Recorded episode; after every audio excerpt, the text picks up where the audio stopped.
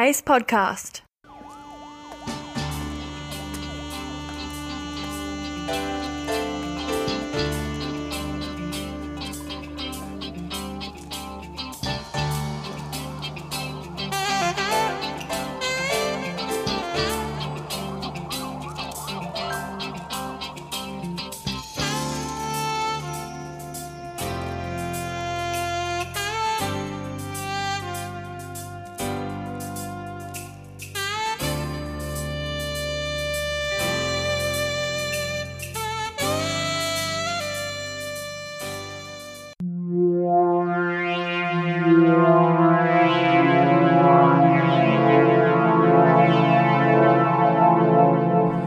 Blood and Black Rum podcast presents today Death Wish 4 The Crackdown.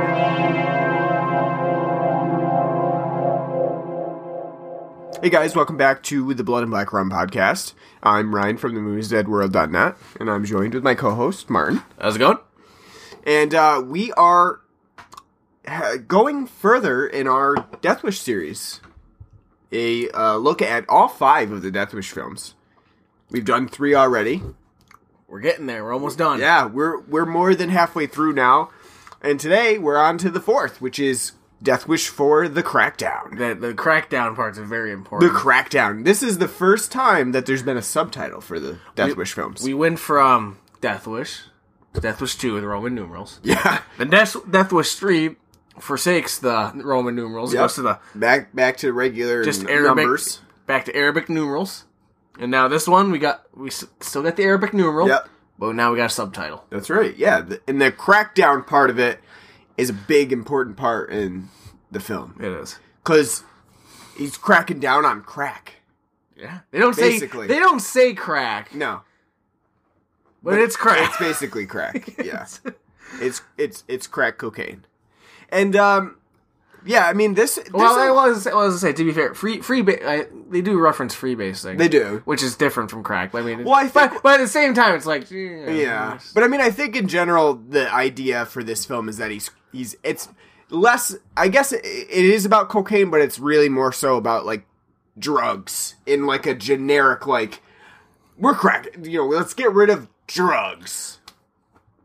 Cocaine is the is the main point, like that that Which makes- fuels his his. uh which makes sense because this was filmed and, and came out. Oh yeah, during like you yeah know the late the, crack epidemic. Of the, late- of the the late- crack epidemic. Yeah, I mean, that's what they were calling it. Yeah. That's you know It part of the reason why the war on drugs amped up in the eighties. You know, I mean, yeah, I, I like. I think that like the like cocaine and crack is the focus, but I really do think that Death Wish Four is more so like working in generic terms. Like, let's just it's it's drugs in general. You know, like put it all in one group. they should they should just had some kid like smoking pot and like Bronson guns him down. Yeah. Like you're not gonna be token on my streets. That's right. Well, you can't say that Death Wish the series is is not time like like uh like a contemporary action film. Like it, it is constantly set within the time period because we talked about the first Death Wish, which is really like really close, not during, but really close to the Nixon administration, and um we have Death Wish. And it's very, it's very, and the first one, as we've said in the previous podcast, very, it's very grounded in that seven early, early mid seventies vigilante, you know, yeah. film style. yeah. And it, but the thing about it, even though it's ingrained in it, it's a very much a piece of its time. So again, I, it's a film that I still think you can look back at, and it still kind of impacts and reflects it. That's why I'm not dismissive of Death Wish, and I enjoy Death Wish Yeah. because I think it works it does uh, as a film very well. I, th- I know there's flaws in it, but it's you know it's not fuck it's not Taxi Driver people, but it's still a very good film, yeah and I think an important film. You can't really say that about the sequels because yeah. when you get to don't- Death Wish 2, it's very much a. it's not a vigilante film anymore. Yeah, I mean it's still timely. Uh, it is. It's like like timely of the early 80s. for that early '80s time period. It, it's it's you know again, and we talked about it a little bit on that episode. Is that it it comes significantly later as a Death Wish film? It's not like you know this is next year after the first Death Wish where they're coming out with Death Wish two. No, it's it's years later. Yeah, eight years. Yeah, where Death Wish 2 finally comes out. We actually watched an interview with the director of Death Wish 2 and Death Wish. I mean, he did And both. Death Wish 3. And Death Wish 3, Michael Winner. And um, in that one, he, was re- he really comes under fire for the rape scene within in Death Wish 2, which, if you've seen it, and we kind of talked about it a little bit, is a lot less. Um, it's a lot less serious than the first Death Wish. And a lot less impactful. Yeah, it really it's it's there because it's exploitative and they really are going for like a reaction from the from the audience. But it's it's it, yeah, it's graphic. Um, I, I would say in in some aspect it's more graphic than Death Wish One's rape scene. But Yeah. uh, but you're right. It's less impactful than Yeah. the first one, or like say a Clockwork Oranges, because it's there's not really any. It's not like taken seriously in it. No. It's the way like just how you have Laurence Fishburne and his buddies acting throughout that. You know, it's Yeah. very it's, it's a It's goofy. I call it, It- goofy. yeah, it's, it's- goofy because they don't really they don't really care to make it serious. It's and there's no like you're not it's almost like you're not even really supposed to find anything about it. Like there's not like you can kind of chuckle like oh you know there's there's a rape going on. They they mentioned butt stuff, you know, but it's not like you're supposed to feel anything by it. And and I that was part of the the issue with this interview is they were really questioning why you know they they depict the rape scene in this way. But what I thought was was interesting, not even talking about the rape itself, but was uh, how Michael Winner was talking about. You know, he felt he needed to do another Death Wish because it was very timely, and he he he thought that a lot had changed within like society within those eight years between Death Wish one and Death Wish two. So I mean, say what you will about like the sequels and the series I don't know. itself. If, I don't know if I believe that as a whole. I do believe what the uh, the two uh, British commentators are saying. It was just a money grab. It could have been, But yeah, I, definitely. no, I, no, I think that. But I mean, because but it's because because because it's, it's literally project uh, you know portraying the same idea from the first film. It's literally a remake of the first film, except the difference is it's not a vigilante film; it's a revenge film because he's not Yeah. he's not doing it out of the you know. hi- Like this idea that he has to clean the streets up, it's something again that happened to him, but this time he's targeting people specifically that were involved in that. So it's more than just him being, you know, a vigilante. It's him, you know, that's revenge. And- yeah, I mean, I guess just the the, the depiction of like the the criminals and the society in Death Wish Two is is somewhat different than how Death Wish One does it, and even how people react to a supposed vigilante running around in Death Wish Two is a lot different than Death Wish One, where Death Wish One is kind of like heralding this person that he's like on the cover of every single magazine that you can think of on billboards. And in Death Wish 2, like no one's really making any except the cops. yeah, exactly. And, And, and, no, and, no one really cares. And the people that he encounters. yeah, and I mean, Death Wish three, which we just did last week, it's not really so much different from Death Wish two in the way that they're portraying like the events. Like society didn't change that much within the time period between because I think there's only like maybe two years between Death Wish two and Death Wish three. Not much has changed, and really, one can say that Death Wish three is probably taking things even less seriously than Death Wish 2, but not in a in a an offensive way. Like they're claiming with Death Wish 2 with the rape scene. It's not really an offensive way. It's more so just like a now it's kind of like a jokey action film that is almost satirical in the way it's portrayed. You Or know? that's that was the point I made. That I think Yeah. you know the way things are in Death Wish three. That it is. I don't think it's taking itself seriously at this point. Yeah. Which you said you didn't think so much of. I, I, I honestly don't think in Death Wish 3. I think that's part of the fun of it, too. Is like, at this point, and now after watching that interview, I think probably after the criticisms that Michael Winner got after Death Wish 2, he's probably like, fuck it, we're just gonna, you know, Yeah. We're just to do another one Yeah. and not really care that much about and just, you know, we'll make it light and Because again, in the third one, there's not a rape scene, it's just his buddy gets beaten up in, Yeah. in his house, and. Well, I mean there is. Oh, yeah, yeah, no, you're later. right, no, you're right. It occurs Yeah, later. No, you're right. I forgot about that. Yeah, the um, one guy's wife. Yeah. But again, but a lot of that though, it seems like he learned a lot of that is off screen. It's more so, you know, rip the shirt off, and the rest of it you don't really technically see. I mean, I, It's more of like a mention after the fact, like where her boyfriend is like, I can't believe she was raped. I can't believe she was raped. You know, it's not so much explicit in that sense. I mean, I think I do think in a sense in that interview, and I would recommend people who are listening to go check it out. Uh just go on YouTube and type in like Michael Winner heated It debate. was- yeah, it was Death Wish to, heated debate, Yeah. and check Um, it out. I mean, I, I think I think he does have a point. I think with I think film, comedy, arts, drama. I don't think any topic's ever off limits. No, it's not off And, limits. and like I know because you know I think because you do have people who say don't ever like joke about rape yeah, or don't ever joke about racism. And they're both like like or like or any type of topic like that. They're very complex uh, issues. I don't think though you can't joke about them no, because part of like satire and dramatization is to look at these things in a different way that are going to get other people to look at it. Like I may not be able to convince somebody, you know, with an argument about why their racism's bad, but if you tell like a joke about like you know like a certain stereotype, you can be like, see, doesn't that like when you hear it sound kind of ridiculous?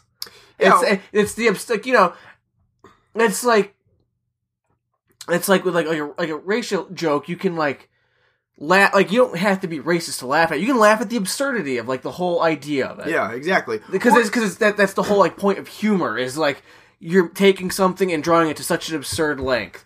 And I, so I think like his point with like when they're critiquing him showing like the rape scene. Though again, I do believe the point gets lost with the fact that it's they don't take it as seriously. But I think the fact that they're saying like, well, you can't show like that because that's just pornographic. I think it's wrong. I think you know you can do something like that and make it be impactful and meaningful and not just exploitive, but also graphic. yeah, But again, that's some somebody's got to have like when it comes to stuff like that, you got to have a very fine stroke. Yeah. You, you can't, you know. I mean, like that's that sort of joking and stuff is also a coping mechanism at at certain points. And I don't know if you could really say that, like we were saying, Death Wish Two do- isn't really, um, like gentle or, you know, walking the line between like depicting rape. It it does probably go overboard on the way that it does it, and it doesn't do it in a in a you know, it's not care not careful with what it does is probably what I'm trying to say. Um, but at the same time, like in this interview, you you can see that the one critic that they have on to to kind of discuss this is Michael Winner is totally really against like any depiction of rape in film ever. Like it's it's like not okay ever because you're not going to show the entirety of the act in the way that it's performed as like an actual rape. And I find that completely ludicrous from her standpoint that you can't show rape if you can't show like the entirety yeah, of it, yeah, of the pen- penetration of the the entire act. That's that's like that's first of all, if you did show that and it did get through the censors for whatever reason, like everybody would be turned off by that because there's no re you don't need to see all all of that. Absolutely not. You don't need to see all of that to still feel the impact of wow, that was a terrible thing. I, you know, I don't need to see every little detail. Again, And- just like all you have to do is like watch like, Clockwork Orange and how Exactly. it, it handles and it. and definitely though there is like a careful nuance of how to depict it in a way that makes the viewer think wow you know i know why i needed to see that but also i know that that was horrible and like i'm meant to think that's horrible and not so much anything else like i'm not meant to just laugh it off like oh yeah that was kind of fun you know um and so i think that that's the case with like death wish one and two, most mostly two, because Death Wish one is actually pretty careful with the way that it's depicting that rape. It's not really meant to, you know, be like titillating or anything like that. Um, but with Death Wish four, the crackdown, we don't get a rape at all. We get an attempted rape. We get a, a quick introduction to Paul Kersey, um, now back again in L.A. for whatever reason, and got ran out of New York after burning down half the Bronx. That's right, God. Bronx, Brooklyn. got out of New York. You know, he's been in New York, L.A., Chicago, back to New back to L.A. Um, and you know the um with Death Wish four, we kind of it's kind of like we're getting out of that like gratuitousness of of Death Wish one and two, and really embracing like the ridiculousness of this late '80s action piece. Because this isn't a vigilante film. No, it's not. It's It- not really a No reve- matter how it's much not- it wants to or, or, pretend that it's a vigilante or a revenge film. It's No. an action film. Yeah, it's it's uh like it wants to pretend that like this is a vigilante film, but it clearly is not. It's not at all, and it really is straight up action to the point where you know we were joking you could actually form a Grand Theft Auto mission around it. It's like an entire Or mission. plot, yeah, like, yeah, pl- like, t- entire plot line for like a series of missions from like one boss. yeah, It's literally what it feels like. You're playing Vice City or like San yeah. Andreas. It does. It's, it's ridiculous. It's it's great though. It's it's. I actually I actually like the new direction that it's uh kind of going in now. We'll talk about that in a second. Yeah, But first, you know, let's talk about what we're drinking. Um, have we had this on the podcast before? I believe we have. Yeah, I think we have had it on the podcast before, but it's a seasonal favorite. It's coming around again. Uh, we talked about it a little bit in a previous episode that you were hoping that it was coming out, yeah. um, and now it's out. Uh, it's we're obviously talking about the Genesee Bock beer, which is like their later winter, spring, seasonal beer. Not used, used to be just a spring beer, but now everyone's releasing Yeah, their right. their spring beers in the winter. So they've because if you remember, the first time I ever had this and brought it around was very late March when I went to visit you in Massachusetts Yeah. to watch uh, the NCAA tourney. yeah, that's right. Yeah, now it's Now it's out in, Feb- uh, in January. Yep. Yeah. Pretty February. Um, yeah, we've had this on the show before, but we I just will bring it up again because It's a great beer. yeah, it's been a year. If you haven't listened to the podcast previously, then you wouldn't have heard it. Um, it's a it's a fun like beer for Jenny because it's a little bit more complex than some of their other stuff that they put out. Uh, like you know, like the cream ale or the just their regular Jenny.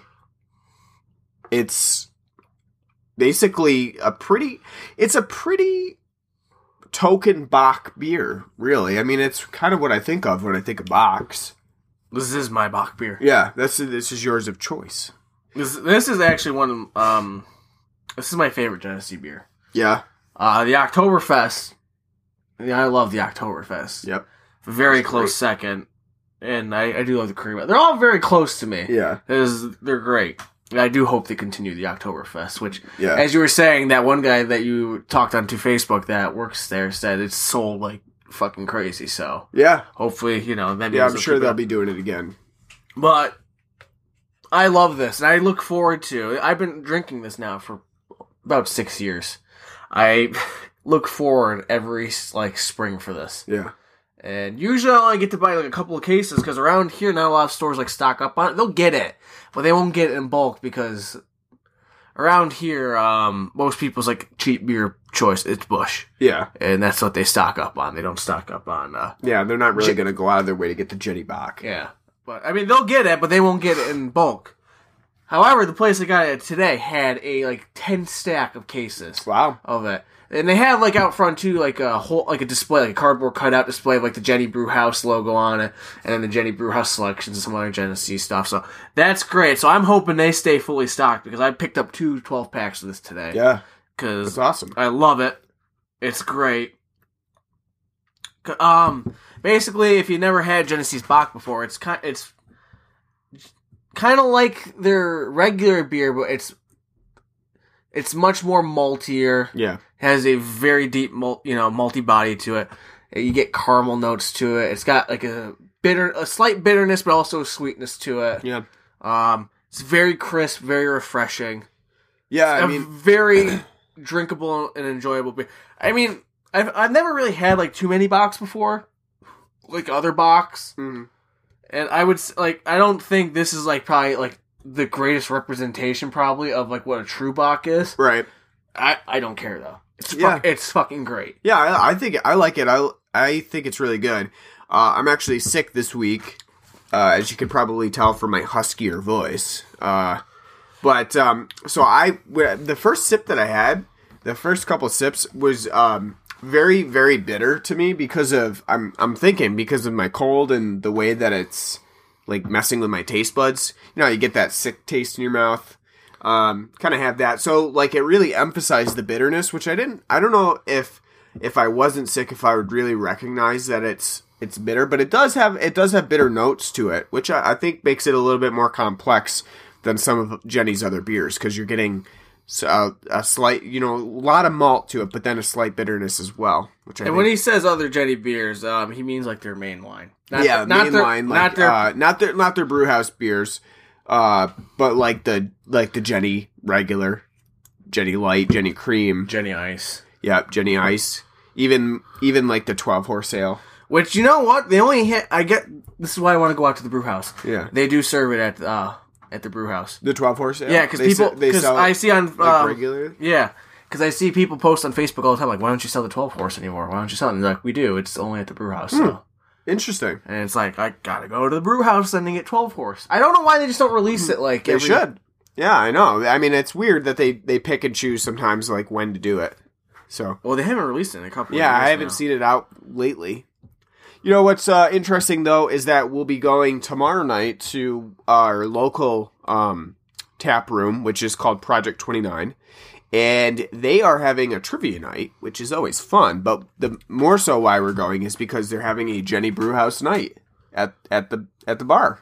So I don't know what exactly that means. If that means like their uh, brew house selections are going to be you know discounted or if someone from Genesee is going to be there, I don't know. But I uh, that's the, the whole I reason. I was- honestly have to think that maybe somebody from Jenny's going to be there. I mean, that would make sense. Like if they're they're highlighting Jenny Brewhouse. Well, I was gonna I'm- say, I don't know if you saw on Facebook them uh, like like recently adding to their menu like their winter warmer, their ch- salted caramel chocolate porter, yeah. and I think like their Scotch ale or their Imperial Black IPA. So they they do have a lot on tap now as well. That or if it's in, I don't know if it's in, on tap or in bottles, but they they. Maybe they're just handing it out. That'd be great. I know. It'd be I- fantastic.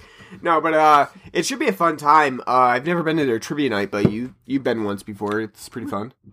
yeah, Um, trivia nights. We're just gonna go. I don't know. Probably get some food or something. Have we got great food there. yeah, have some fun.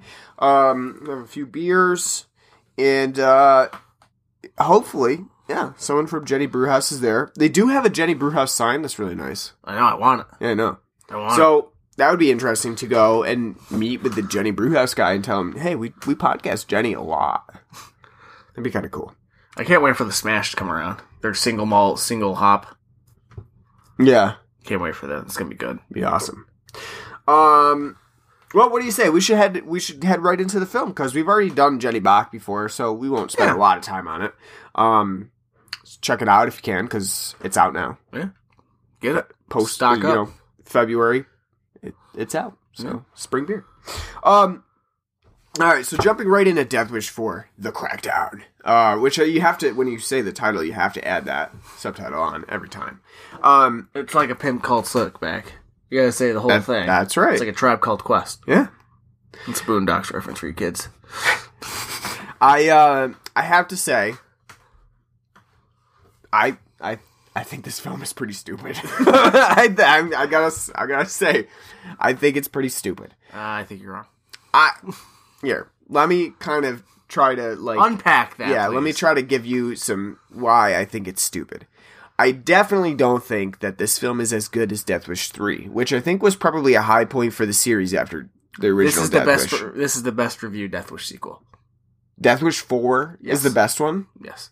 See, I This don't one- agree. See, Death Wish two and three got bad reviews. This got mixed reviews. See, I don't agree because, like I said with Death Wish three, Death Wish three was a lot of fun. It it's it's a it maybe it's not a smart movie. Like it's not It's no. it's not a smart movie at all. Like you can pick out a lot of things that just don't realistically seem like they would happen or work or anything. A lot of blown up cars and shit. but it's a lot of fun. It is a lot of fun. I'll say that. Um, and that's kind of what I'm looking for in these like these films now that we're kind of like post seriousness. Whereas like Death Wish, you're not really you- you're meant to find it pretty serious. I mean, it's not like a really a parody of an action film or anything like that. Even if it's unintentional, like Death Wish 2, it's pretty unintentional. But Death Wish 3 was a lot of fun. And I've got to say that Death Wish 4, The Crackdown, is just not that much fun to me. It really, it didn't have that sort of, like, pacing and over the top ridiculousness that Death Wish 3 had, and I really found it paled in comparison to the point where, like, I think some some people will find Death Wish 4 like even a, a little bit boring at times. Go ahead. Let me have it. What what do you think? I'm going to disagree with you. Yeah. Um, though I think Death Wish three is still because even though, like I said, I've seen the first three ones many a time, so I got them memorized. But Yeah. four and five, I've only seen them like once or twice, so I don't remember much. Um, I still think Death Wish three is the best one because it's a lot of fun. Like I said, I think it's very tongue in cheek and it knows it. Um, this one, I think is tongue in cheek. I still think it's a lot of fun. I do enjoy the new directions going in, but I don't think it's as entertaining as Death Wish three. I don't at all. I No. think I think this film has a uh, few things in it that are very notable compared to Death Wish two and three. I think overall, I think the uh, the change in directing is for the better. I think this is a much better directed film than Death Wish two and three. It definitely has a better flow and pace to it because it's for the most part this film is like like seventy percent action. There's not a lot of bullshitting going around. In Death Wish three and Death Wish two, there's a lot of bullshitting going around, like just like randomly talking and you know expo- expositive scenes, just you know kind of move things forward. This film is literally Paul Kersey's got a new girlfriend. His girlfriend goes on a date. She buys some coke. OD's on the coke and dies. his he- daughter is his um girlfriend's His daughter. Yeah, that- uh, yeah. And what happens? Well, he, you know, he wants revenge and he kills like the pusher that gave her the coke. But at the same time, somebody finds out that he's, you know, the vigilante. So he goes and meets with this guy, and it's a millionaire, you know, newspaper guy, and says his daughter died the same way too. And he knows all about Kersey, and he's willing to give him everything that to take down the drugs in Los Angeles. And Kersey agrees. And from there, it's literally just like I said, it's like a hit. It's like uh, it's like a GTA mission or a Hitman game. It's literally Kersey's getting ready to do the killing of somebody with expo- expository briefing going on by that uh, by that character, and then he kills somebody, and then they move on to the next one, and then you have in between slightly because there's two rival drug uh, drug gangs in this. And then you have them kind of be like, "What the fuck's going on?" And that's the entire film. Yeah, basically. It's literally the entire film. It's simple, and, and, and the film knows that. It's simple. It's not trying to be overtly smart or it, or anything like that. It's just trying to be entertaining. And I think and I think it works in the fact. And I, you know what? Even though this film series started off in a grounded reality of you know fighting crime with vigilantism because you feel as a citizen you feel helpless and the police aren't doing anything you want to stop it. This has gone the complete opposite fucking direction at this point and now we've gotten to he in this film he's fucking james bond. Well, yeah, because in, in because this film even though like uh the bond film license to kill came out two years after this it's literally license to kill yeah, I mean, with this one, Paul Kersey is not a vigilante. He apparently could do this for a living. he's an assa- he's Yeah. a hitman He- this- he's, he's a hired assassin because Nathan White, the guy who hires him, is is basically saying, "I've seen that you have skills, and I'm going to put you to work, like wiretapping phones and infiltrating as a spy in like a, a fish house and." And also and- yeah, murder- working yeah. at like as a butler at this And the- one of slaughtering- the drug using, guys' using, mansions. using explosives and all. Yeah, it's Yeah, like- like this is not your run of the mill like guy who you know his wife is murdered, so he's like, I'm gonna use a gun on this guy. It's No- not, you know, it's not as easy as just taking up a gun Well, and be like, I'm gonna shoot that guy. Well, not only that, um, before all this, his, the basis of his character was he was a, a fucking bleeding heart liberal because he was a conscientious, object, conscientious objector in the Korean War. So when he was in the Korean War, he didn't fight; he was a medic. But he still knew how to. Sh- at least he knew how to shoot, though, because his dad, his although his mom was a pacifist, his dad liked to hunt, so he learned how to shoot. So that makes sense in the first couple of fil- uh, two, at least the first two films Yeah. how he knows how to you At know, least fire a weapon and, and be accurate and you know well trained. And this one's like, well, in that downtime between these films, yeah, he went away to like MI6 sleepaway camp and became you know 008. and now Right. he, now he's out there, you know, wiretapping, brief, you know, getting briefs from M and then setting bombs off in a he knows how to comical manner and. Yeah, he knows how to like rig up bombs. He knows how to use a grenade launcher. You know, these are things that a normal person just off the street like figuring out that they want to take down some crime, they're not going to know how to do. And So at least, at least, funny. I was saying, at least with Death Wish three too, when at the end when he's using that Browning M19, you might be able to. You can like, okay, even though he's a conscious objector, he still had to go through you know military, Military training. training, At, at one point during like marksman training, it might have been like, okay, you, you're gonna learn how to use the machine gun because you may need to have to use it. Right. So that makes sense. But for this one, you know, again, like bomb squad work or spying, yeah, no, it- this. No, yeah, this is it, this is really suspends belief on on what Paul Kersey as a as a regular person could do because I mean he doesn't have he just doesn't have that training. So yeah, I mean I think it's I think it's a little ridiculous for for one thing with with what Death Wish 4 the the Crackdown presents. Um, but you're right. I do think that this film eh, has a lot better direction from Much, uh, ti- it's much tighter. Of yeah, it is for, from J. Lee Thompson, who notably did thing did films like Cape Fear, and um, uh, what was the other one that he did? I I can't remember. That was another one that was like a really like a well known film. I now I'm drawing a blank on what he actually. Oh yeah, um, the Pl- Planet of the Apes series as well. He did Battle and Conquest. Well, those are the last of two. the, yeah, they're But- not technically They're- they're- well. I mean, I like them. films, but I, yeah. I mean, uh, But I mean, he did like Cape Fear, particularly, is a pretty well reviewed film. film. I mean, it's not something to like scoff at when you're talking about film history.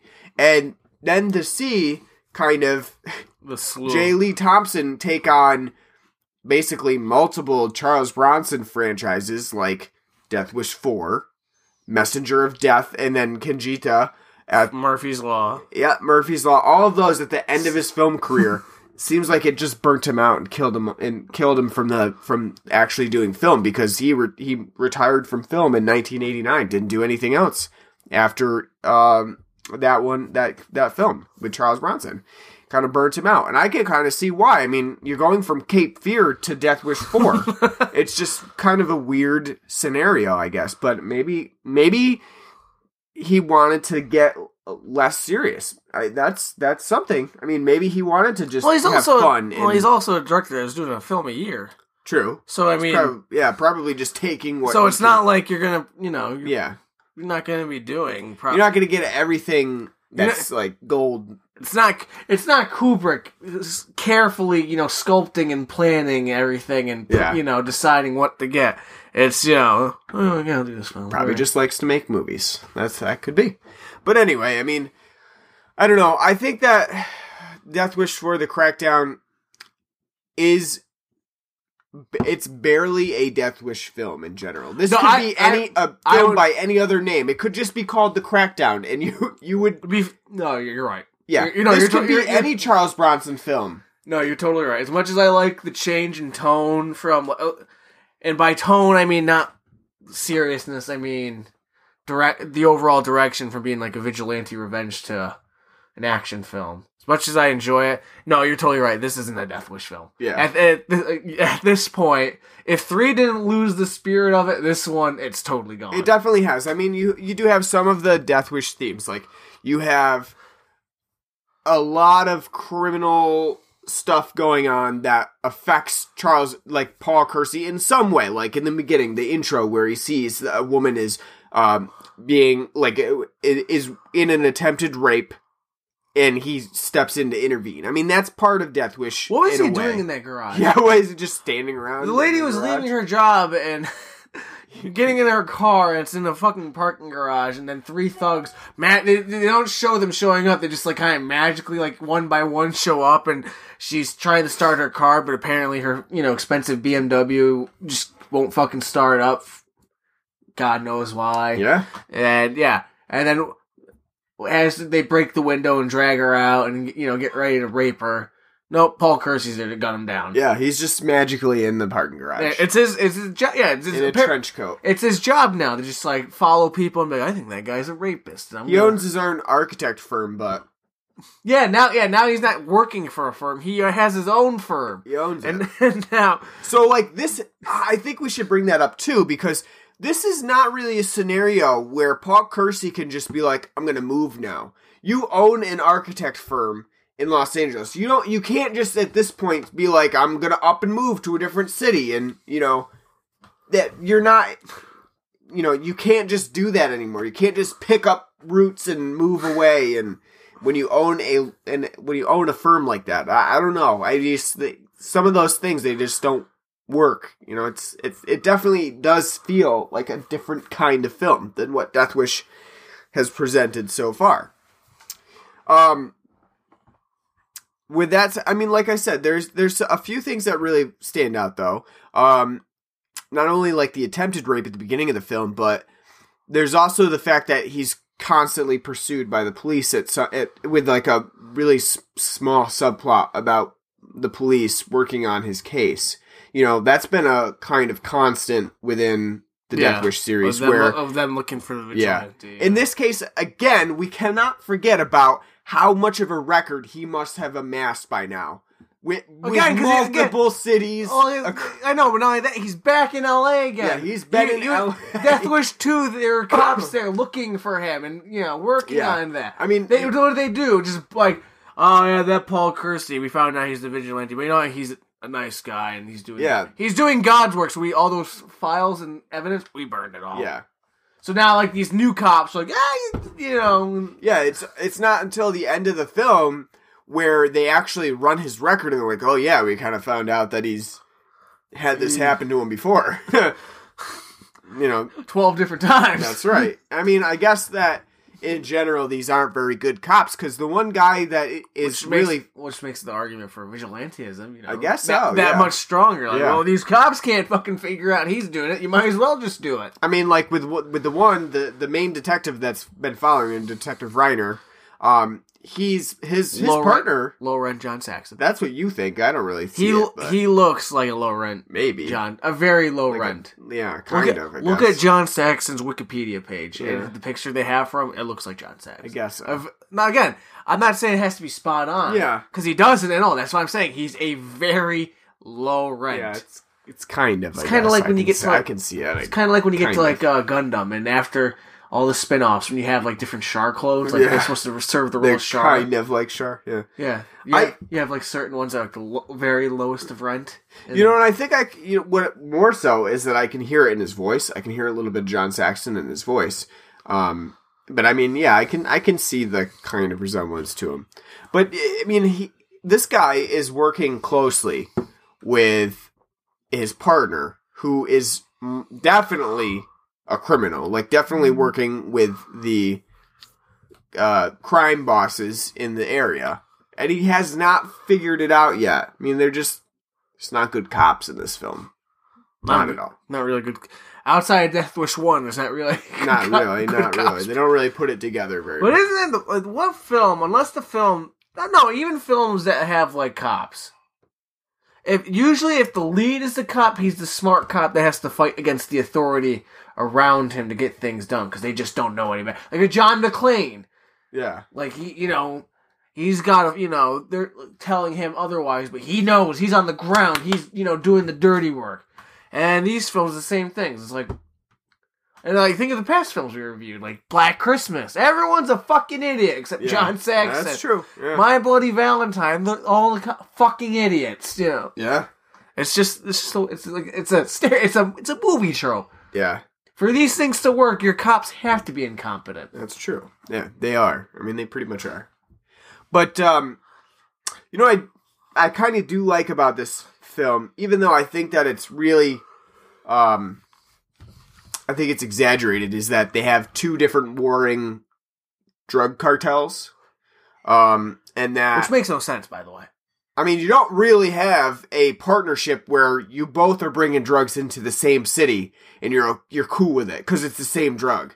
really they're they're bringing they're both bringing cocaine into the city, I mean- and they want a peace offering between them. Well, no, they could, but this, they I don't really see it though No, they could- really they- encroaching on the both of their businesses. No, they could because they could both be making like a nice enough profit. I guess, where yeah, Because again, if you get into, see, you gotta think like Godfather logic. actually, yeah, Because if you get into a war, that means bodies, killing, and that's going to bring in police, Cops. stronger crackdown. So no, that at to- least, that's, I mean, that at make- least it's it's mid '80s LA, so there's a lot of buyers. Yeah. for and, cocaine. a, and a lot of corruption. But No, but I mean, so that makes sense to like that. You know, they wouldn't want a war. Problem is, the one boss clearly seems like he has more power than the other ones. Yeah. Because when it's his birthday party, they come over and he drags them in, and he's like, "Somebody killed my pusher." The Jew like, "No, we don't want to break the peace, so I'll fucking kill you," you know. And they're like, "No, no, we want the peace." Obviously, there's not equal footing there, so it's like if he thought anything like that, he obviously, from the sounds of it, his gang could have fucking crushed the other one. Yeah, you would think. You would think.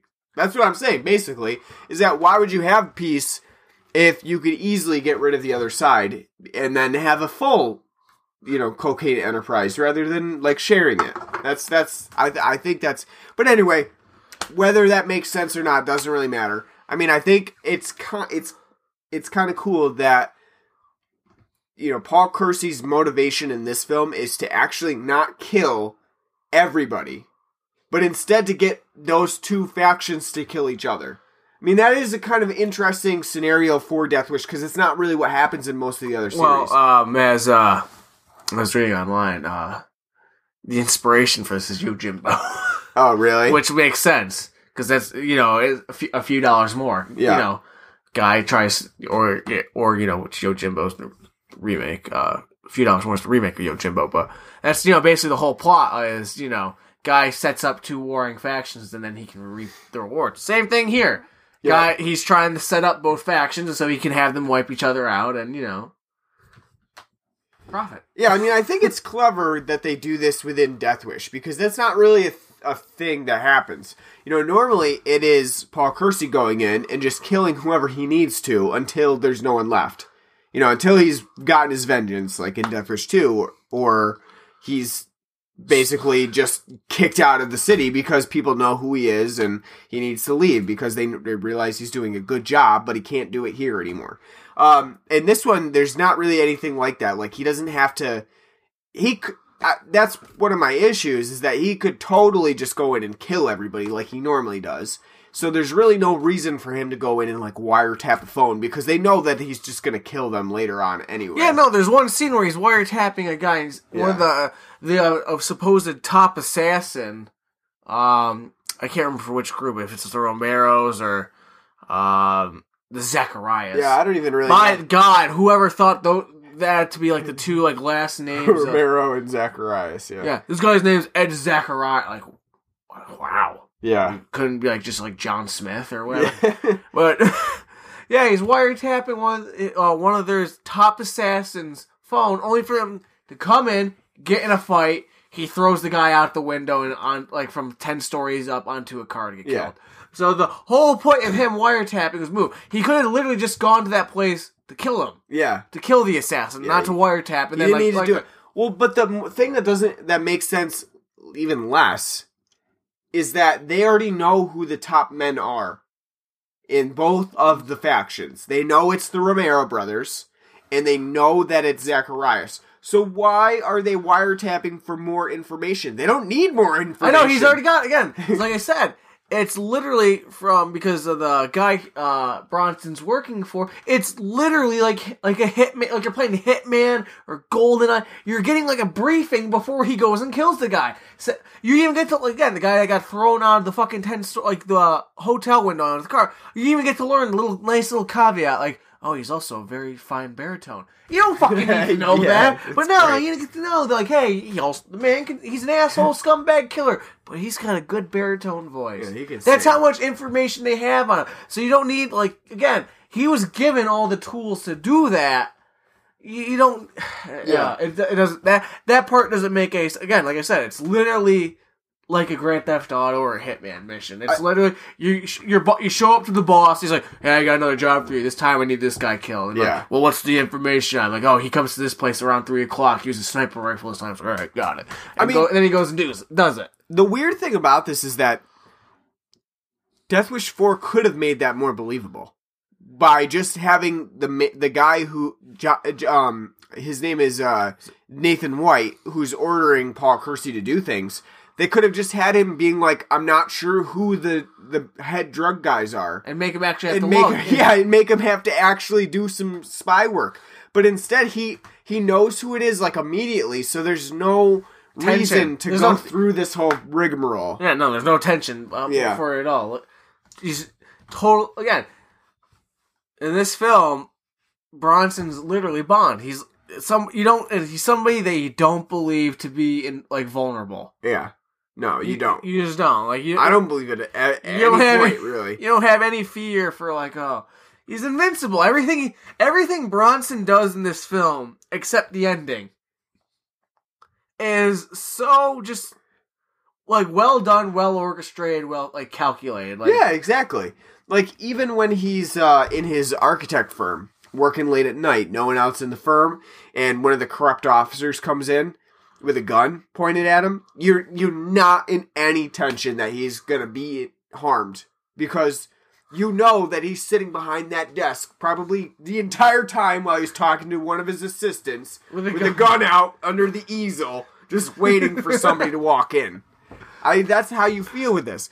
You know, so that's why I can't and that's really, what he did. And that's what he did. That's exactly what he did. So that's why I can't really say that I think Death Wish Four is is that great of a movie. I I, I find it kind of stupid for the most part. No, again, but no. you can also see that it, it is entertaining as he does these things, even though they're unnecessary. No, I again I agree. I I, I admit I'm not I'm not gonna lie. I admit there there are stupid things with this film. But again, what what action films aren't for the most part? Yeah. Most, it's very rare you see action films like that's very smart. That's Yeah. very clever. It's true. That's again how like how after all these years if Transformer films keep coming out. That's They're true, terrible, boring, dull shit shows. Yet there's still a large group of people who are just able to go turn their brains off and enjoy it for what it is. I can do that with this. I think I, I think it hits enough right notes for to, this to be enjoyable to me. Not a great film per se, but it's still a very enjoyable film. I think what we haven't we haven't talked about yet is Paul Kersey's new love interest in this, which her name is Karen, and she's really the reason why he gets roped into this in the first place because she's got the daughter who is hooked on drugs, is going to uh, arcades and getting drugs from drug dealers, and then she overdoses on it and ends up Which, dead. by the way, the what she got did look nothing like coke or crack no, it didn't. I don't know what it, it would look like. Advil it, or jawbreaker. Yeah. It looked like to me like like brown jawbreakers or something. Yeah, it didn't. It didn't look like any cocaine or crack that I've seen, and that's weird too because um, in later scenes, like they have gigantic like sugar boxes full of cocaine. So it's weird, like how they in that opening. Yeah, I wasn't really sure what she was getting in terms of like drug use. I she could have been getting ecstasy for all we knew because it didn't really, you know, it didn't look like anything. Didn't look like any cocaine that I've seen. Uh, but yeah, so I think like with Karen here in this film, it set a new pre- well, not really a new precedent, but the same precedent that Death Wish has said from the beginning is that the d- real Death Wish of the title is that anybody who actually gets close to Paul Kersey, because that's the Death Wish. That's that's when you know like I could possibly die at some point because everyone around him does in one way or another die. Um, I mean, in this case, the film doesn't really know what to do with Karen. I don't think. She's out of it for three quarters of it. Yeah. She's there for the intro and there for the ending. Yeah, I And don't really think that it it knows what to do with her character per se.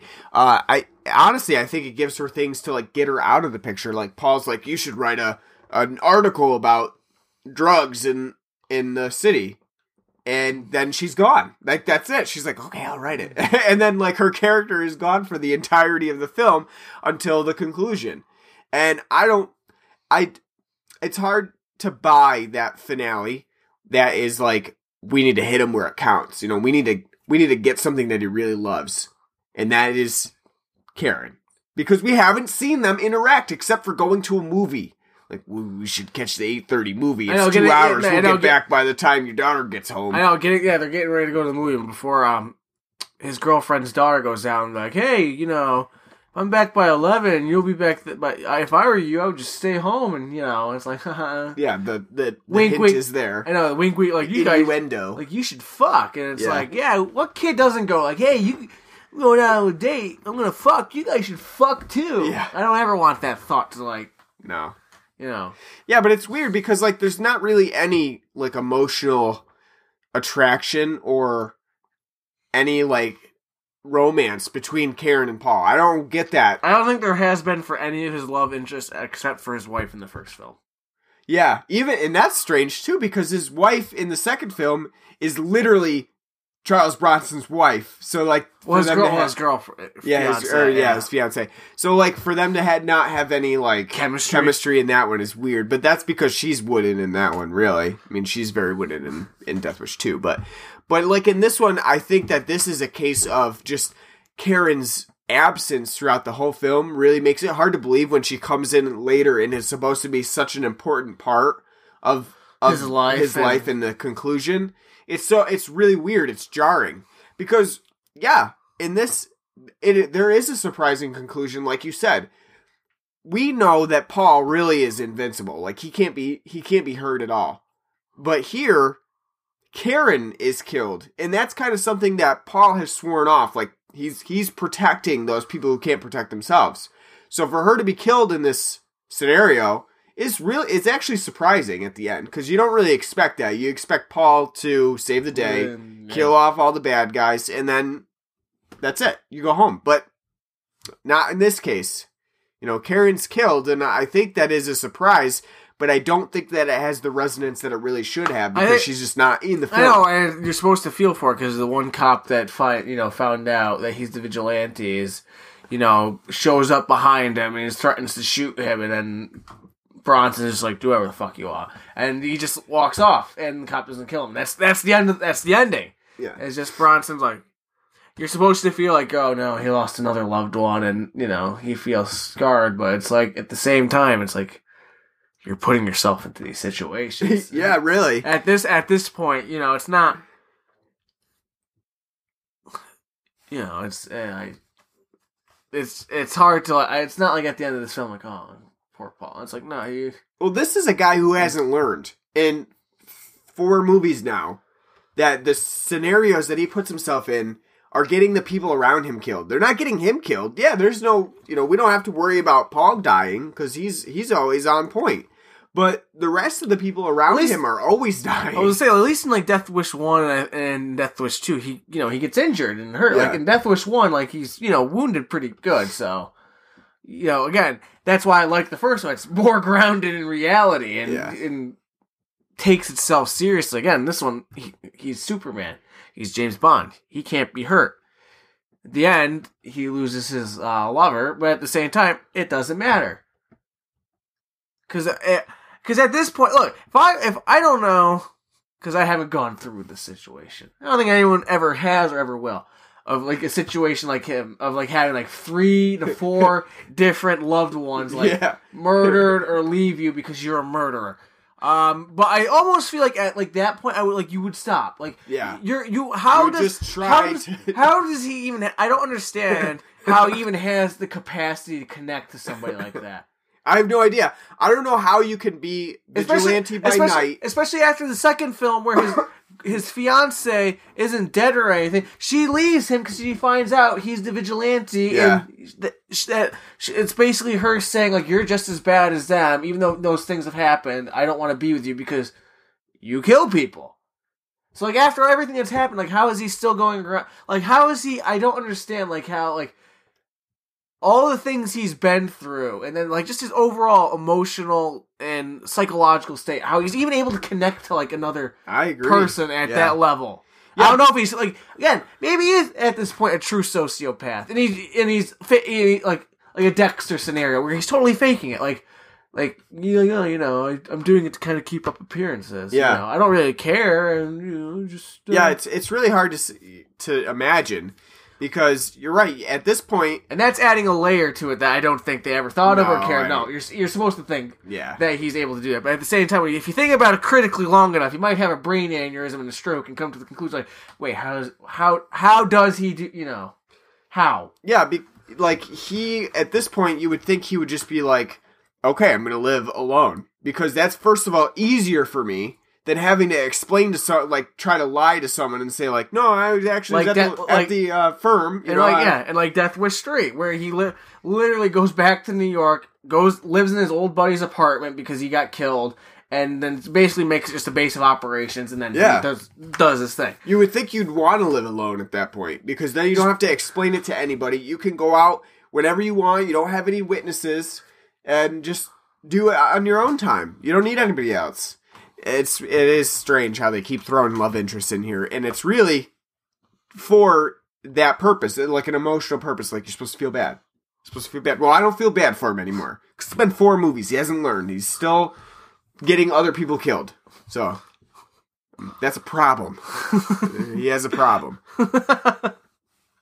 Uh, one of the interesting things about this film is that it is uh, it does have Danny Trejo in it. Is it one of is- his first films? I don't know if it's one of I don't I doubt it's one of his first films, but I do think that um it's an interesting film for him to be in. It may be you know what, maybe it is one of his first films. Um I mean, yeah, in general, it looks like he had a boom in 1987 when this film came out, where he started like really getting better parts in films. In this one, he doesn't really have much of a part. Like it's no, not. A, you can spot him from a mile away. but yeah, you definitely could tell that hey, that's Danny Trejo. Uh, in this one, it is. It's he doesn't get much to do, but he does get a really funny scene where Oh, one of the best effects. it's one. Yeah, it's one of the greatest scenes in Death Wish Four. Uh, totally, absolutely unnecessary. We'll go through the whole thing because it's super unnecessary in this scheme of things. So, um, Paul is tasked with going to an Italian restaurant by his boss Nathan White because the henchmen for the drug cartel they, they like to hang out in this Italian restaurant. So he's given a suitcase of wines, like he's a wine seller, like he's a like a uh, salesman for wine, which I guess they have that. I didn't really realize they had that for for bars, but I guess they have it. So, anyways, this he's a salesman for wine, but one of those wine bottles actually has a bomb in it. So he goes into the bar. He asks the bartender to try the, his his wine because one of them is actually real, and the, uh, he then offers it to the four henchmen. And actually, you know, who really knows what would happen if this actually all went well? Like if he was actually a salesman, they liked the wine, they drank the bottle. I don't know what the the initial plan was, but Danny Trejo's character recognizes Paul Kersey from somewhere because he's actually been at um the drug cartel's like main operations as he was posing as a waiter. And so Danny Trejo pulls him over and Paul Kersey like very randomly throws water in Danny Trejo's face and then runs away and then the bomb explodes. in the most magnificent, terrible explosion effect Yeah. ever. I mean, the whole thing makes like the explosion is horribly bad. Cartoon. It's like Jaws. it's, it's Jaws 3D level. Like You almost expect like them to like be shown after the smoke and skeleton- just like yeah, black or, something or like, like skele- or just like skeletons. They're yeah, like- just like sitting there. Yeah, because it's so cartoony, but but like the whole scenario is very like ludicrous. yeah, it's crazy. Like I don't know how it was supposed to go. Why couldn't he just? had- Why couldn't he after like testing the the wine out, just like set like his briefcase like with the bomb somewhere by them? Yeah, Not like go up to them, just like like leave Yeah. it somewhere and just walk out. he didn't have to do any of that. He could have thrown the briefcase into the bar, ran away, and have it explode. Like none of that. None of this scenario makes any sense whatsoever. That he had to go through the whole process of pretending as a salesman, pouring a pouring a wine sample. I just it's it's nuts. But that is probably one of the best scenes in the film, and Danny Trejo gets to be a part of it. So He's got a terrible like bowl cut mullet. yeah, he does. on. Yeah, he does. He- Yeah. he's li- literally has a bowl cut mullet. It Yeah. looks awful, absolutely awful, and it's great though. And, he- and he's got his trademark mustache too. he so- does. Yes. Yes, he does.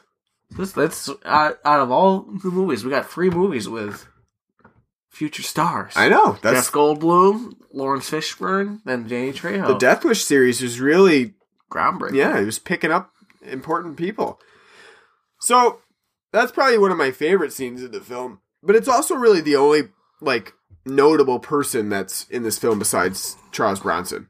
Yeah, nobody else in this um is anybody that I Nope, recognize not really. off the top no. of my head. No, Um, with good reason, because everybody in this film, yeah, like every other, like every other Death Wish film outside of the first one, uh, wooden, cartoony, simplistic. yep, Though at the same time, though, I think some of them are like it's not great acting, but it's enjoyable. So like the both drug dealers, I enjoy them for their like kind of over the top cartooniness. yeah, Um, and some of their henchmen, but overall, like it's the cops are very boring, dull, and uh, the one low rent John Saxon's like eh, you know just saying random things like oh that's his quirk. He says random you know little weird things, but. Other than that, I think Bronson in this one compared to the past two films, Bronson actually looks like he's having fun with this. yeah, I mean, he's not doing that great of an acting job because he's also very stiff and wooden in this, but he looks like he's actually enjoying this, yeah. and that's good. I think that enjoys. And know, like you said, he had to do like some stunts in this one, like crawl out of an upside down car. I know, poor old man having to, you know, limber up and do some calisthenics before he, you know, moves his way out of a car. Um, The one other thing that I wanted to talk about, which we haven't covered yet, is just how 80s this film really is. like, like I said, This is the epitome of an 80s, of like a later 80s film. the themes. Like as, as telling you, the theme song to this could have been GTA's Vice City theme. Yeah. Like it perfectly. This is absolute 80s madness because not only are you getting, um, like, this. Le- and to be more specific too, late eighties. yeah, late 80s. Because- yeah.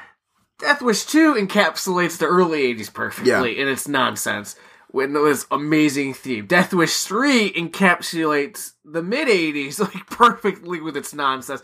This one totally looks like it's again very representative of the late eighties. Yeah, because not only do you have like the entire like cocaine, uh, like backdrop. th- yeah, and- like that's like a whole. And actually, even one character, an editor, remarks that no one cares that people are doing drugs anymore because everyone's doing drugs. Yeah.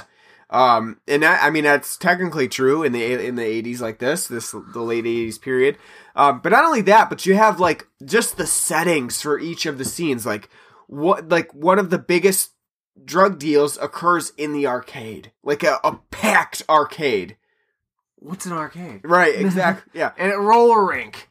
Yep, the arcade in the roller rink. The entire like almost all of the conclusion takes place in a very packed roller rink. Like they just like everyone just got done watching Xanadu and like let's go down to the roller rink. You know. Yeah, it's great because like you get to see all of the the hairstyles and the Outfits. the outfits of the of the late 80s like that.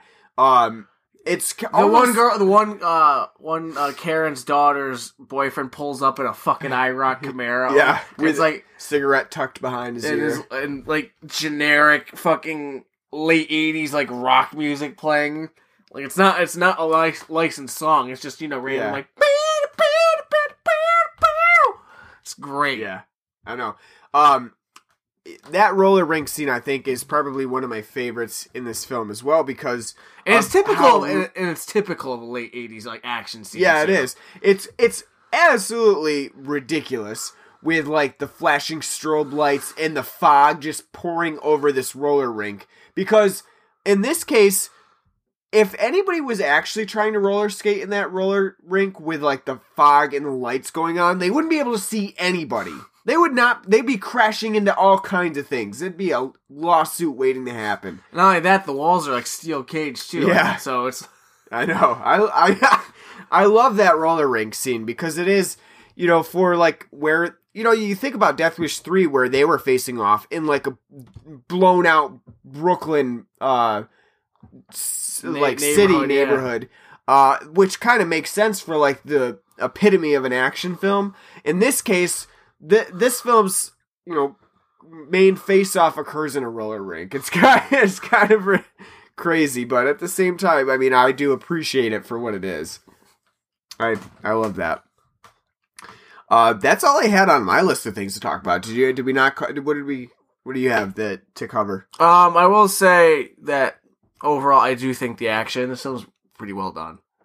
Yeah, The the effects at times not good, yeah, and some of the acting, like reaction shots, like getting shot, or your stereotypical terrible action film style. But I think like some of the premises are good, like the whole like shootout the oil field. I think that's you know that was pretty good. Yeah, yeah again that, like I joke it's like a GTA thing, but that, that like you know in GTA Five because that that whole oil field looks like something in GTA Five. But I, I do think it was you know a pretty good setting. I do think the ending shootout at the roller rink's pretty fun, and uh though it's kind of funny that he you don't ever see like the bullets hitting people no, and you don't see any blood. No. So like you see him shooting, like it's hitting a bunch of arcade machines, We don't see him hitting the guy, but the guy just drops down like he got shot. Yeah, like, that's actually like a step back from what Death Wish three was doing because in that one you actually had like the blood packs and everything spurting out. In this one, it's more so of like a spray and pray. Yeah, and, like, it's- just yeah. it's kind of like a you know, and that's that's pretty reminiscent of the time though. Like a lot of lower budget action films would do that, where it would just be like you can't even see the bullets, you can't even see the holes, but it just like shake and die. and this did have a lower, but it's only five mil. yeah. So But, I mean, um, it's reminiscent of like what they would do at this time, but at the same time, I think it's a step back for some of the other films in No, the series. I no, I agree, but I do I do think overall though the action in this is it's uh enjoyable. Yeah. and you know it's entertaining. You'll Especially with like the grenade launcher towards the end, oh yeah, oh yeah. Which is which is great too because he like blows up the one van with a grenade launcher and a couple guys. Uh, um, which the guy you find out that the guy who hired him isn't actually a newspaper guy. He's another. He's a rival drug lord. Right. Who's snuffing out the other guys. yeah, it's like a it's like a uh, a backstab. Yeah, it's a plot twist. Yeah, And when Kersey blows up that fucking van with his grenade launcher and a couple guys get flown, he's like, "Holy shit, I gotta get out of here!" Which is great 'cause it's like he's so, supposed to be some badass drug lord. And, like even he's like, "Oh, damn!" You know, this this guy's serious. He also elicits the great phrase "fucking black fag" when his one ne- cohort uh, runs away and, and tries to drive out of the garage in his car Before he gets he- blown up by because he's a he's a he's a black guy and uh, yeah because he's running away. He's a fan. he's running away he's a, he's a fucking black fag it's that's pretty funny but and again, it's not. Let's see, it's fun. so this is people are like probably like that's offensive, and it's like it is, but at the same time, it's hilarious because it's so fucking ridiculous. See, it's the ridiculousness it's the ridiculousness that- of that phrase that makes it hilarious. Yeah, exactly To those who don't understand comedy, it was But- pretty funny but no, I mean, and you know what? That's great too because it's like that's such like an '80s type. You have you ever? Like, I can't even think of like a film today that would even dare. Like even like an action film or something like they'd be like say shit like that. no probably not And it, it, it just just wouldn't fly. no But soundtrack, we got a great the great soundtrack fucking late '80s smooth jazz. Yeah. Saxophone ridden riddled uh Oh, soundtrack on that one. It's know, no, it's is- no, it's no Death Wish two theme. It's no Jimmy Page with the synth stings. yeah, this is definitely no slides. Jimmy Page. But you gotta you gotta admit that this soundtrack is a lot more um like energized and cohesive. cohesive. Yeah, is the word I was looking for. Cohesive than like Death Wish two and three because those soundtracks are all over the place. Mainly Death Wish two. Death Wish three is a little bit more focused, but no, you're right. This one does stay in line with that. Yeah. that like jazzy sax the entire film. Yeah. Uh, whereas Death Wish 2 is like going from like rock to metal to synth horror score, you, you know. Which at the same time, I love that just because how it's like you got the great theme and then like the fucking synth stings. Like somebody's like, oh, John Carpenter used that. Let's, you know, let's try Yeah. something like that. This one, it's like, no, we know what we're trying to be. We're trying to be an 80s action film. We're going to have a. You got like the guitar solos and the and the sax And as and as and as you said, like you can just see them like playing this in the studio with like sunglasses on, Yeah. like like oh, this is where they're gonna, you know, building to the bridge. Let's go. Yep. It's it's. I mean, I I dig the tune. I think it's pretty catchy myself. Outside of the theme, though, the soundtrack overall is not memorable. it's not really but, that. Memorable, but to be memorable. fair, to be fair, it's not like Death Wish two and three where every scene is littered with some yeah. score. This one's a much quieter. I mean, I don't really think that the soundtrack in the action scenes needs to be memorable. There's not really like because you're watching the action, you're not really Yeah. listening to like the soundtrack giving you the emotion. yeah, So I think that probably works. Like it's better for it to be not really that noticeable. yeah, no, I agree. So, um, anything else that you can think of? Eh, that's I think we touched on pretty much everything. yeah. Uh, you know, like I said, um, I think it's kind of a stupid film, but I know that people will have fun with Death Wish 4. I mean, it's, you, you can have fun with it. If you really, like, just stop trying to think about it for a second and just, like, let it happen. It's a fun film. It's definitely one of those 80s action movies where you have to kind of just go with the flow and not really worry about realism and things that happen. It's about the journey. That's the- right. Exactly. At least in this film, like cars just don't blow up whenever they want to. So that's that's a plus, I guess. So out of uh ten car bombs, what would you give uh Death Wish 4 the crackdown? I'm trying to think. I gave Death Wish one an eight and a half. Uh, I can't remember. I know now, I like- did. I'm trying to think. I think I gave Death Wish two a five or a five and a half. maybe? I have no idea. Lost track. And I think it's. I I can't remember if it was a seven and a half or a six and a half. I think. I, I, I know it was Death Wish just, three. I think you gave it like a seven and a half. seven and a half. I think I'm that gonna, we were in agreement I would. I would give this probably a six and a half. Six and a half. Yeah. I think I probably gotta go six on this one. I. I think. I. I do agree. Like Death Wish three, it's a very flawed film. Yeah. but I still think it's a lot of fun. Um, I know so I've bashed on here sometimes, you know, just like the idea of like films where you turn your brain off. But at the same time, I think it's one of those things like a film like that. It's either going to you're gonna when you watch it, it's going to automatic your brain's automatically gonna do it, and you're gonna be able to enjoy it, or you're not going to be able to do it. Yeah. I think that's kind of how those films they work. Like some people can do it to most of those films, some people you know you can't. This one, I I can do that too and enjoy it. Um, so yeah, I, I like it. As right now, this is easily better than Death Wish two. Yeah. I would I I would say this is better than Death Wish 2. I think Death Wish 2 is probably one of the worst in the series. Um so I, I would definitely I would say it's It's that damn Roman Wish 2. numeral. That's right. Yeah. I'm really next week we're going to cover the final Death Wish film, Death Wish 5: The Face of Death, which also has a subtitle as you can tell. And um I'm really curious to see what this one does because that film was released 7 years later from Death Wish 4, The Crackdown. So, like, in seven years, a lot has changed.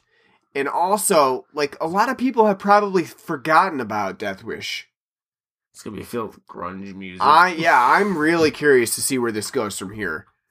Um, so, like, when we did the Saw series and you were getting worn down, I can't.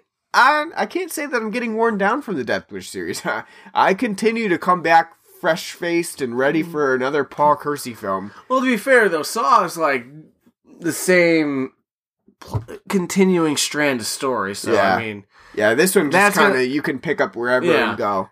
it's m- more episodic. So Yeah. I think that I think that's part of the reason why I Saw like drains because it's like you watch the fifth one, it's like, oh, this is how it connects back to the second one with this twist, and it's like, ah, fuck you, movie. Know? Yeah, yeah. Too many, too many inter intertwining plot themes and stuff like that.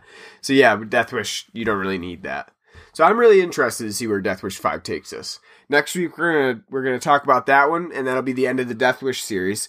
And then from there, I think we're gonna like take a break from some of the series work that we've been doing and like covering all of, all of the movies in a franchise, and probably do a couple of one offs Yeah. uh, before we kind of do anything more with the series work.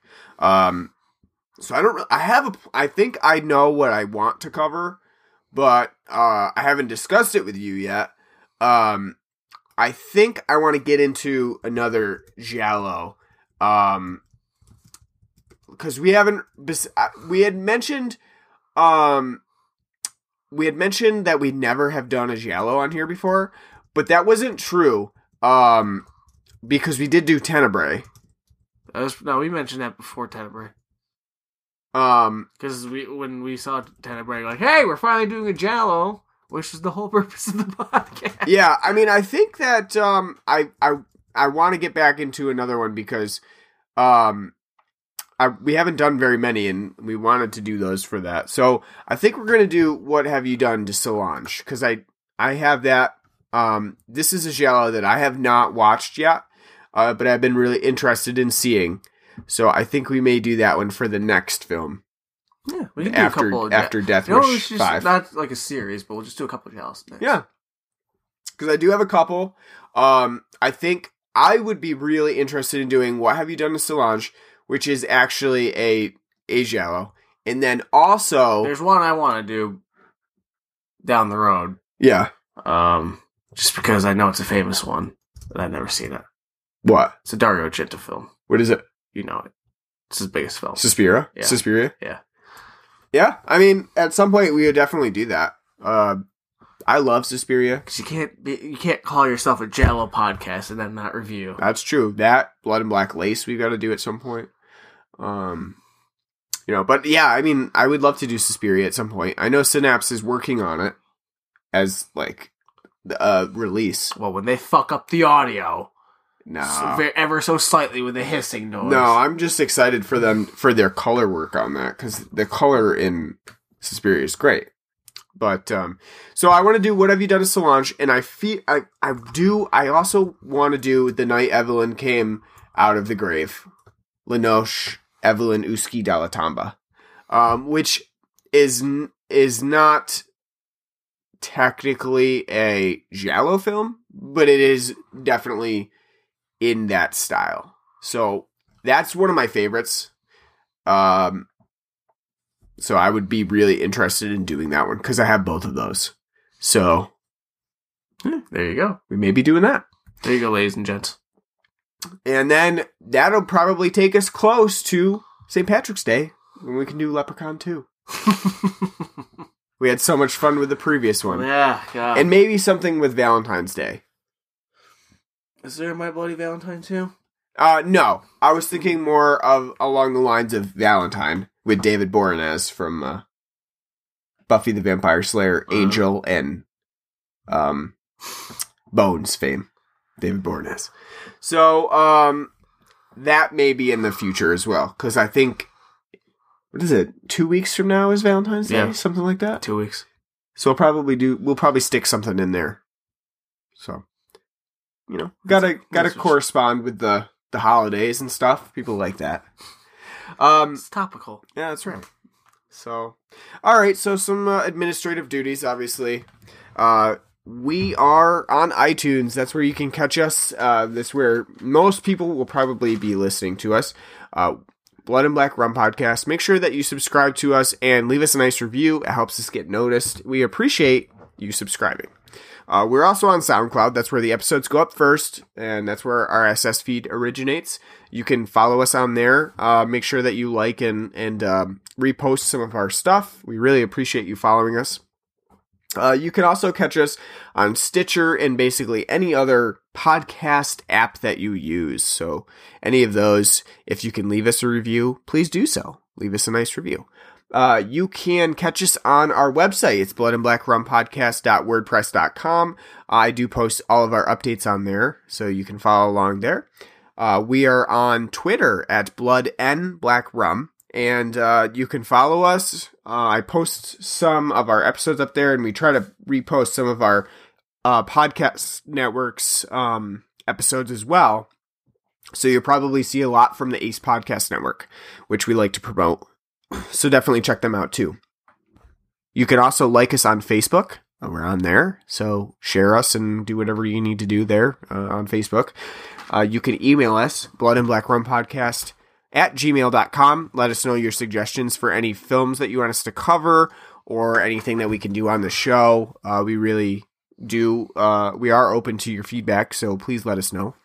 And um, also, make sure that you check out our Patreon. Uh, it's patreon.com slash blood and black rum podcast. Um, that's a donation service, and we do have a few tiers open if you do choose to donate to us. Uh, it's a monthly donation, so just keep that in mind.